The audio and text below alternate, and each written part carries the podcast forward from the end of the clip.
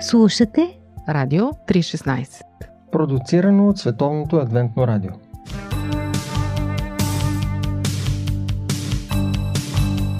Да видиш невидимото с очите на сърцето. Упражнение по вяра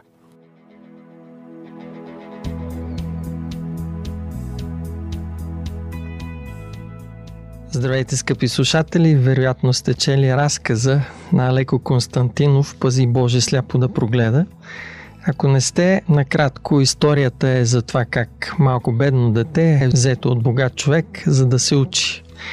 То било дете на крайно бедни родители, които обаче с мъка се съгласяват да го дадат на един дипломат в града.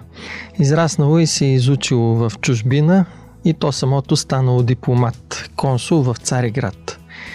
И когато след години бедния му баща дошъл при него за да го види, високомерният син изгонил баща си най-жестоко и безсърдечно. Очевидно било, че не само забравил своя беден происход, но и не искал изобщо да си спомня за този происход. Аз съм Борислав Йорданов, а вие сте с предаването Упражнения по вяра и днес съм поканил пастор Милен Георгиев, за да си поговорим за происхода. Откъде произлиза човека и човечеството според Библията и защо това е важно за нас. Защо трябва да си спомняме за нашия происход, да не го забравяме, като онзи високомерен син от историята на Леко Константинов. Здравей, Милене! Здравей, Боби! Защо е толкова важен въпрос за происхода? Какво значение има откъде произлиза човека и как се е появил? Е ли по-важно в крайна сметка какъв е сега човека, какви сме ние сега, от това какъв ще стане човека в бъдеще? Когато говорим за происхода, ние реално погледнато говорим за историята. Mm-hmm. А настоящето и бъдещето винаги зависят от миналото. Тая връзка няма как да бъде пренебрегната mm-hmm. или пропусната по някакъв начин със сигурност, ако познаваме своята история, това прави настоящето много по-интересно. Започваме да разбираме по-добре истинската цел на настоящето. Mm-hmm. Започваме да осъзнаваме по-добре своята стойност, своето предназначение. Нали, много хора казват, добре, де, защо съм дошъл на този свят? И това е много хубав въпрос. Mm-hmm. Но той до голяма степен зависи от разбирането, което човека има за своето минало, за своя происход, mm-hmm. за своята история. А също така, знанието за това откъде идваме и какъв е нашия происход ни помага да отдадем подобаваща почет на този, който е бил причината за происхода ни. Ние уважаваме родителите си. Абсолютно. Особено когато родителите ни са били хора, които са ни обичали. Mm-hmm. Съвсем друг е въпрос, когато не знаем, защото има хора, които не знаят кои са техните родители. Например, знам за осиновени деца, които когато порасват, тръгват в един вид издирване на това, кои са техните реални родители. Те търсят отговор на този въпрос. Да, имат купнеж за това, което се е случило в миналото, да го разберат. Да, да. Бих могъл да поставя някои други така разсъждения. Например, предполагам, че не много хора биха си купили някаква картина, произведение на изкуството, без да знаят нейната история. Или пък автора. да, да. Други биха казали, ами аз примерно не си купувам храна, ако не съм проверил нейния происход. как мога да знам нали, дали храната е добре? Логично. Добра. Например, ако искаме да си купим мебели или някаква техника, обикновено правим проучване, къде е произведено, коя е фирмата, която стои за тях, кой създава този продукт. Искаме да изберем най-доброто. Да, ако е случайен, няма да го купим. да, така че въпросът за происхода е важен, както за нас хората, така и за нещата, с които боравим. Искаме да, да имаме отговор на този въпрос. Добре, а кои са основните теории за происхода на човека? Имат ли нещо общо помежду си? Ами, като цяло, основните теории са две. Едната теория е позната под името еволюционна теория. Тя е базирана на това, че началото на живота е произлязло от клетка или от протеини, които са попаднали при подходящи условия, mm-hmm. създали са първата клетка, която е била проста, тя постепенно се е осложнявала, създали се различни по сложност вече един след друг организми и в крайна сметка сме произлезли ние хората. Втората голяма, пак ще кажа, теория е тази на креационизма или идеята при нея е, че светът е бил създаден от Бог, т.е. един творец, mm-hmm. който Библията описва като обичащ своите създания, ни е създал. Разбира се, има и разклонения на двете теории, то понякога те наистина са доста самите разклонения, но да кажем, идеята за извънземни, да. тя също е популярна в някои кръгове, идеята за интелигентния дизайн, но това са по-скоро разклонения от двете основни теории. Значи те са еволюция и сътворение или креационизъм, както е по-научното наименование на тази теория.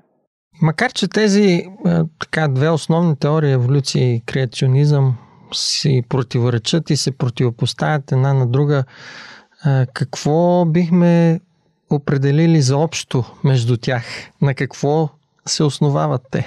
Общото помежду тях е това, че те реално се базират на, нека така да го кажем, един и същи наблюдения. Боравят с е, една и съща фактология, да. доказателства или неща, които са пред очите ни. Mm-hmm. Самият аз, до толкова доколкото, разбира се, съм запознат с двете теории, мога да кажа, че няма изчистено научно обяснение в полза на едното или другото становище. Тоест, има неясни неща и в двете теории. Да, и ние затова ги наричаме теории.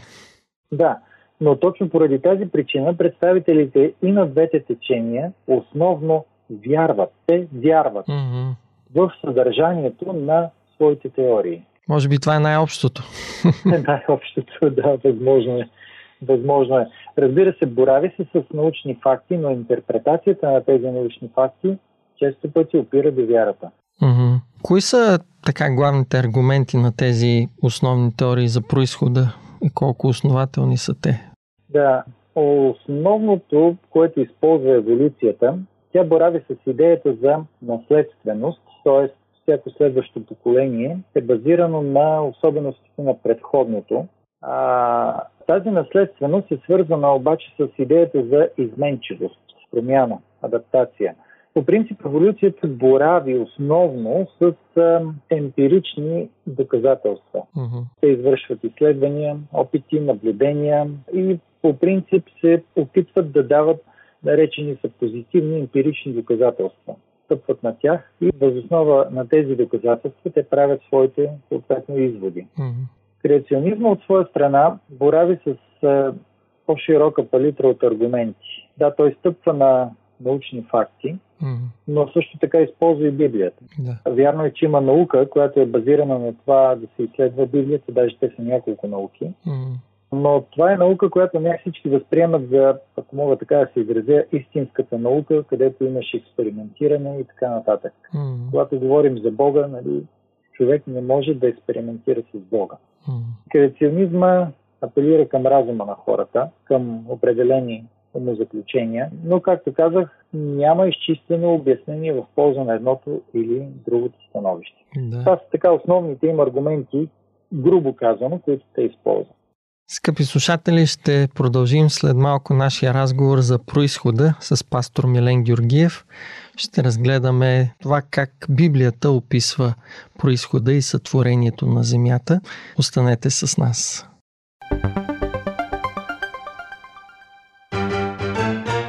Животът събран в едно интервю. Живот – джобен формат. Упражнение по вяра. Скъпи слушатели, говорим си за происхода и происхода, който Библията описва специално. Сега ще имаме възможност да чуем разсъждения по темата от пастор Милен Георгиев, който е гост на нашето предаване. Милене, как Библията описва сътворението? Как Библията описва сътворението? Първо се казва, че Бог създава неживия свят, след това създава природата и след това създава човека. Тоест, идеята на Библията е, че преди Бог да създаде разумните, мислещите същества, за които тя казва, че са създадени по Божият образ, той създава условията, в които те да могат да живеят и да се развиват. Библията също така казва нещо много интересно, което няма как да бъде подложено на емпирична проверка, поне ние все още не можем да направим. Това тя казва, че Бог създава всичко от нищото. Да, няма проблем с това твърдение, когато говорим за Бога. А, другото, което казва Библията е, че процеса на сътворение е в 6 буквални дни. Тоест не милиони години, а 6 буквални дни. А след това човека, ако трябва да говорим за него, е създаден като двуполово същество. Mm-hmm. Мъж и жена, които могат да създават потомство от връзката помежду си. И всъщност, описвайки първите човешки същества с имената Адам и Ева, така са наречени, още от самото начало, още от сътворението, Библията лансира и идеята за човешкото семейство. Така че семейството, според креационизма, не е обект на еволюция, а е един вид подарък. Мъжът е подарък за жената, жената е подарък за мъжа. Mm-hmm. Семейството би трябвало да бъде място на радост. И най-накрая, когато Библията описва резултата от сътворението, че сътворението е нещо много добро. Това е оценката на Бога. Mm-hmm. Твърде добро. Най-накрая, да, твърде добро, много добро. Защо можем да се доверим на това описание? Доколко това описание може да бъде наречено научно, а не е просто някаква легенда? Ами, въпросът е следния дали се доверявам на Бога и на Библията като Негово Слово. Защото ако Бог е дал Библията, да, аз мога да си доверя. Ако Библията е човешка книга, mm-hmm. няма как да си довериш. Но ако Бог я е дал, mm-hmm. тя е основата, която описва, доколкото е възможно, на човешки език Божиите дела. А какво означава научно? Нали, доколко описанието на Библията за сътворението е научно, а примерно не е легенда или нещо такова. Изгревът на Слънцето е описан от науката и от много учени, но е описан и от поети, например. Дали това, което се описва е научно, не зависи от този, който го описва, само така да кажем. Mm-hmm. Защото, например, Моисей е имал много добро образование от престоя си в Египет. Той е възпитан, получил образование на престолонаследник. Обаче, по днешните критерии, ние бихме ли могли да го наречем учен? Mm-hmm. Това е доста, доста важен въпрос как, как третираме текста на Библията. Дали бихме го третирали с критериите, които използваме днес, или би трябвало да използваме критериите, които са били валидни, когато самата Библия е била писана. Да, да. А, сега, например, еволюцията говори за периоди от милиони години развитие на живота, т.е. еволюция. Библията говори за 6 дни на възникване на живота. И двете страни прилагат или предлагат доказателства в подкрепа на своите твърдения. Mm. Според мен, по-скоро тук се влиза в противоречие с тълкуването на научните данни. Аз лично считам и го наричам за игравка. За игравката с милионите и милиардите години съществуване на живот на Земята си е чиста рулетка. Няма научен начин, по който да могат да се изчислят такива години. Да, и затова често пъти има противоречие. Плюс-минус няколко милиона години. да, примерно. Което звучи някакси доста абсурдно, поне според мен. Но хората, които поддържат, пак ще му нарека вяра, тази вяра, в милионите и милиардите години, за тях има основания за това твърдение. Mm-hmm. Аз бих могъл да кажа, че Вселената е възникнала не преди 14 милиарда години, както се оценява времето на големия взрив, а, което между впрочем е най-силно приеманата теория за происхода на света, mm-hmm. бих могъл да кажа, че е възникнал преди 28 милиарда години. Mm-hmm. Той ще ме опровергае. Например, изчисленията на тези години, буквално преди около месец и половина, може би два, не повече, четох една статия, която коментираше точно идеята за големия взрив и за възрастта на Вселената. Mm. И статията всъщност коментираше това, че нови изследвания показват, че Вселената се разширява по по-различен начин, отколкото се е смятало до сега. И всъщност 14 милиарда години поне с 20 до 30% повече е възрастта на Вселената. Което само показва, че е, твърденията, които се правят, са според е, разбиранията, до които учените са стигнали. Mm-hmm. Когато те достигнат до някаква нова информация, те променят своите заключения, което според мен е правилното. Mm-hmm. Да. Но няма как ние, които живеем, айде да кажем 70, в някои случаи 80 години хората, коментираме с такава сигурност времеви периоди от порядъка на милиони, милиарди години. Колкото и да говорим за наука, наука без вяра не съществува. Макар, че основен инструмент в науката е съмнението. Да, но хората, които използват съмнението, те просто вярват mm-hmm. в нещо и отричат вярата в друго. Добре, а доколко може да се каже, че описанието на Библията, на процеса и на продукта на сътворението не влиза в противоречие с научните факти, които днес са неизвестни, например? Не ми е много лесен този въпрос. Трябва да призная, защото все пак съм пастор и не съм учен. Mm-hmm това, което съм чел, ми показва, че едни учени твърдят, използвайки научни методи, че възрастта на Земята е не повече от 6 до 10 хиляди години. Mm-hmm. Говорим за учени. Mm-hmm. Други учени твърдят, че възрастта е милиони и съответно милиарди години. Само мога да кажа, че аз лично считам, че няма противоречие на идеята за сътворението с а, научните факти, които съществуват които са открити или до които учените са достигнали до сега. Аз пак ще кажа, според мен говорим за начин на тълкуване на тези факти. Интерпретация. Да, и затова всъщност да. има и учени, които де-факто това не разколебава тяхната вяра в Библията. Разбира се, да. Според мен основно правило на всеки учен, а бих допълнил и на всеки вярващ човек, е да има така широко скроен ум, широко скроено съзнание, ум, който е отворен към идеята за непрекъснато израстване, непрекъснат растеж в начина по който познаваме света. Не можем да кажем, че ние познаваме дори собствения си свят. Mm-hmm. Добре. Да. Библията говори още и за седми ден на сътворението. Това е част от а, творческото дело на Бога, да. описано в Битие първа и втора глави. Какво е значението според теб на седмия ден, в който Бог реално не създава нищо? Да. Имам ли библейски указания защо Бог създава този сякаш излишен ден на творческата седмица? Да. Всъщност Библията първо казва Бог си почина в този ден. Нали, малко е странно да свържем идеята за почивка с идеята за Бог. Обаче в този ден Бог продължава да твори. Той създава идеята за общуването. А, в смисъл идеята за общуването между хората, мъжа и жената, между тях и Бога. Mm-hmm. И този ден е посветен в така наречената творческа седмица, точно на това той създава взаимоотношения, той гради взаимоотношения mm-hmm. и ги поддържа. Така че в този конкретен смисъл си е пак творчески ден. Нали?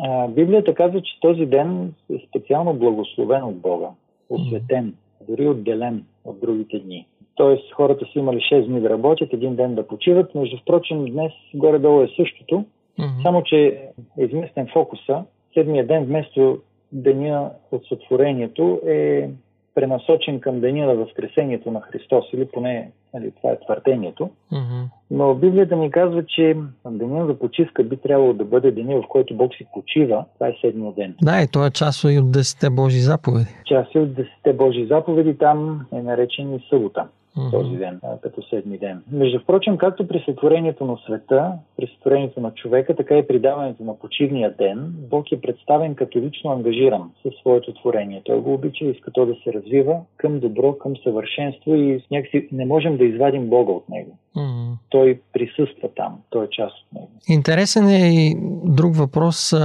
за това, че ние нямаме някакви знаци, някакви указания, откъдето да произлезе седмицата, която имаме днес и която целият свят всъщност периодично използва. Да, можем да кажем, че седмицата е базирана на библейския разказ. Mm-hmm.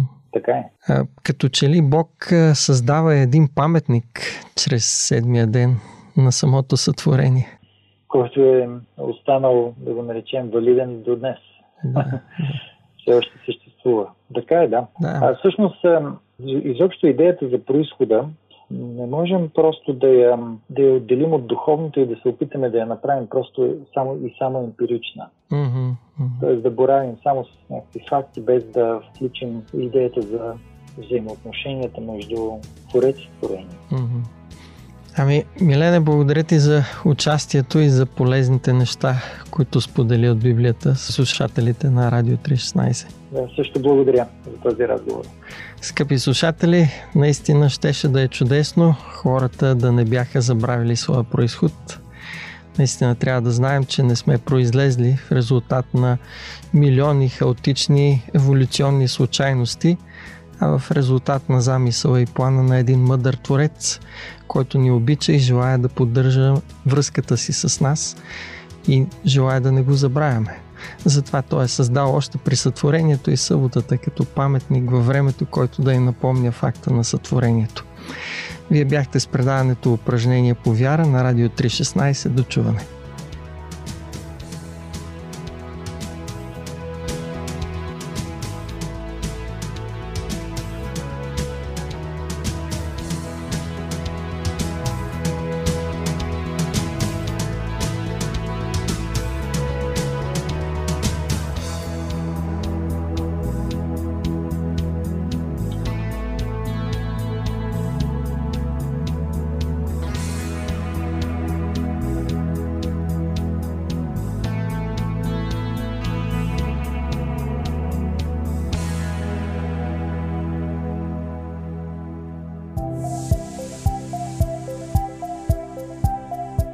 Слушате Радио 316 Продуцирано от Световното адвентно радио.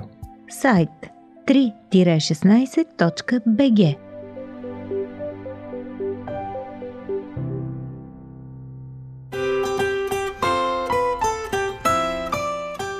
По пантофи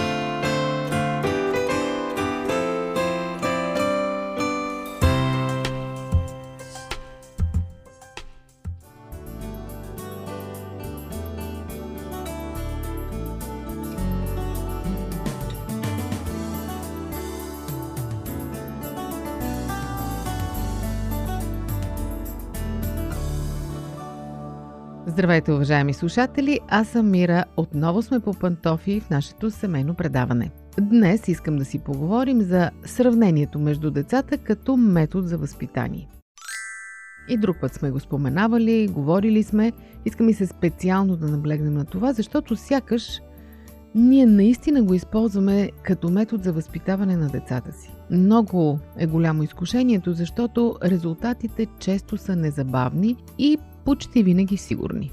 Когато събудим срама в детето или амбицията му, постиженията наистина идват. Обаче в същото време специалистите по детска психология отричат този метод, дори го наричат пагубен, вреден, опасен. Защо? Откъде идва разминаването? Много често казваме на децата, виж брат ти как хубаво си е нагънал дрехите, ти не си, виж другите деца как си изяждат всичко, ти само си ровиш в чинията, и така нататък и така нататък. Може би защото ние самите сме възпитавани по този начин и си спомняме как неистово сме се мъчили да угодим на мама и татко, за да бъдем като останалите деца и да заслужим тяхното одобрение. Разбира се, децата сравняват сами по естествен начин. Те сами без ние да казваме се сравняват помежду си, но когато сравняването идва от нас, то обикновено е осъдително. Защо казват психолозите, че е опасно? Много просто, защото вреди на самочувствието на детето. Самочувствието на едно дете се изгражда от сравненията и отзивите, които то получава от своите родители.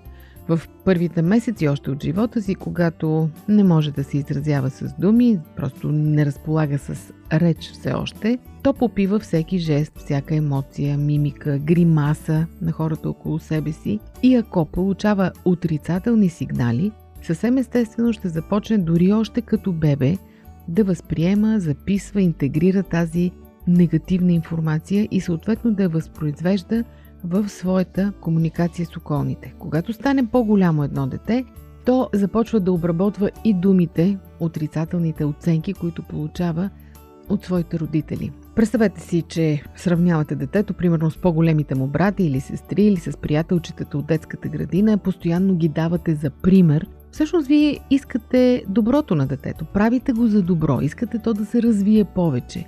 Но дори вашата мотивация да е искрена и вие да сте позитивно настроени, сигналите, които детето получава са негативни. Когато казвате на детето, че другите са по-добри от него, вие всъщност все едно му подрязвате крилата. Плашите го. Отнемате му коража да работи върху себе си. Внушавате му, че то не е достойно да заслужи овациите на околните и най-вече вашите. Какво се случва с едно такова дете, когато порасне? То е изложено на по-голям риск от изискване на одобрението и любовта на другите. Много често, създавайки интимни връзки, такива хора постоянно очакват да бъдат одобрявани от другите. Много често са силно ревниви, защото не са сигурни в себе си. Развиват патологична зависимост от своя партньор. И така нататък. С други думи, вие залагате, за съжаление, една бомба с закъснител под бъдещето щастие на вашето дете, ако постоянно му внушавате, че другите са по-добри от него. Защото, ако бъдем обективни и се абстрахираме от родителските пристрастия, това, че някое друго дете пее по-добре от нашето, не означава, че то е по-добро дете, защото със сигурност всяко дете има своите уникални таланти. Какво да кажем за дискусии по Радио 316? Вие слушате Радио 316. Продуцирано от Световното адвентно радио. Има и още един обратен аспект на сравняването, когато вие го сравнявате в положителна посока. Тоест, изтъквате, че то е по-добро от останалите.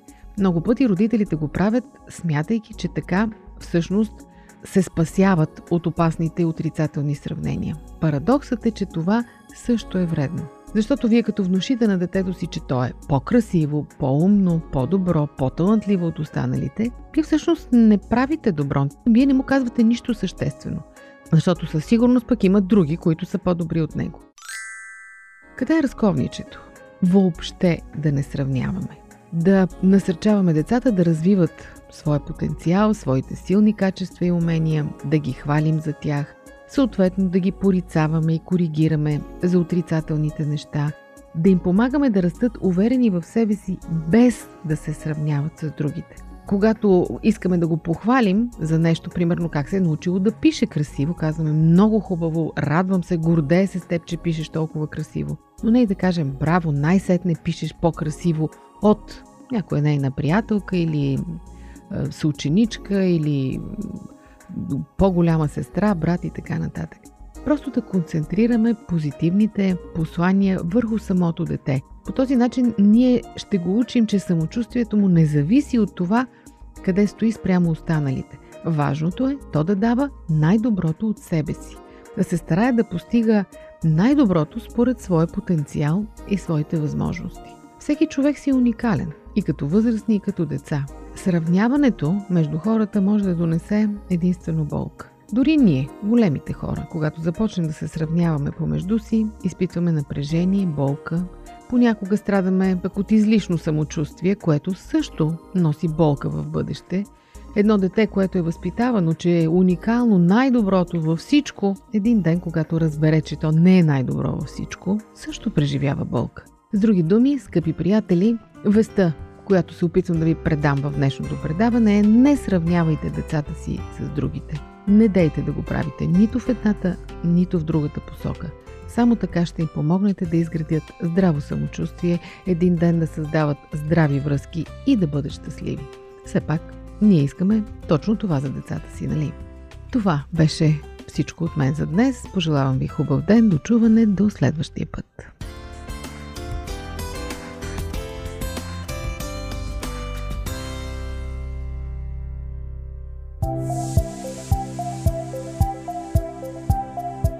Радио 316. Продуцирано от Световното адвентно радио. Сайт 3-16.bg